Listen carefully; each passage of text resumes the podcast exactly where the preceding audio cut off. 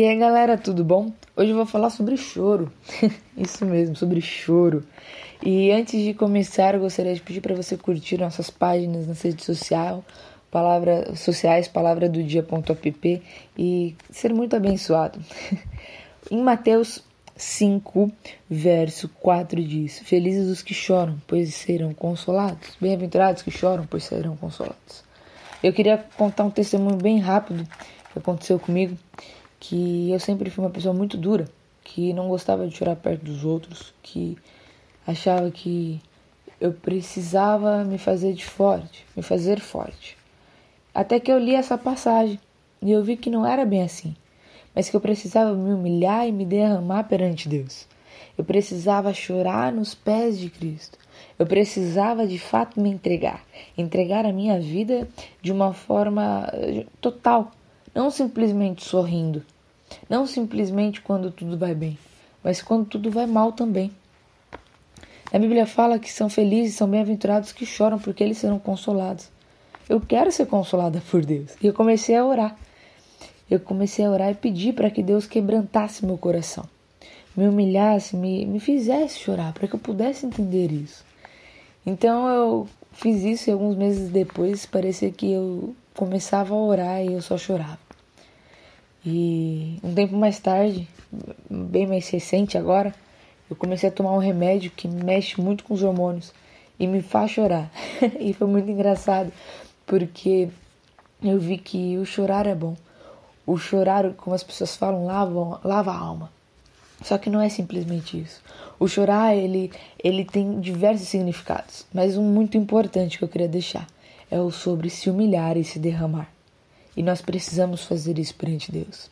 Se a tua vida está difícil, se a tua vida está complicada, não hesite em chorar. Chore, chore aos pés de Cristo. Chore de verdade, porque aí você será consolado. Quando choramos, nós vemos que uma outra parte de Deus. Deus é alegria, Deus é maravilhoso. Isso nunca vai deixar de ser mas Ele também é o Consolador. O Espírito Santo é aquele que nos consola. E não há nada mais gostoso do que ser consolado pelo Espírito Santo, do que ser consolado por Deus. De você ver que a situação está difícil, mas que Deus continua no controle. E ainda mais importante, e algo que complementa isso, é, está em Romanos, verso, é, capítulo 12, verso 15, que diz: Alegre-se com os que se alegram e chorem com os que choram. Então é muito importante chorar. Assim, é importante se alegrar? Com certeza. Há tempo de se alegrar? Com certeza. Mas também há tempo de chorar. A vida do cristão é se alegrar, mas também é chorar. Então se humilhe aos pés de Cristo. E se algum irmão teu está chorando, se algum parente, se algum conhecido, se alguém está chorando, chore junto. Se derrame aos pés de Cristo junto e seja consolado por Cristo. Recentemente, um pai de um amigo meu faleceu e eu não tinha muito contato com ele, mas eu pude sentir a dor que o meu amigo estava sentindo. Não sei como, mas sei que eu senti o consolo de Deus e vi que o chorar fez bem. O se entristecer naquela hora fez bem, mas o chorar também pela alegria de saber que um dia vamos nos encontrar será é, é, é melhor ainda.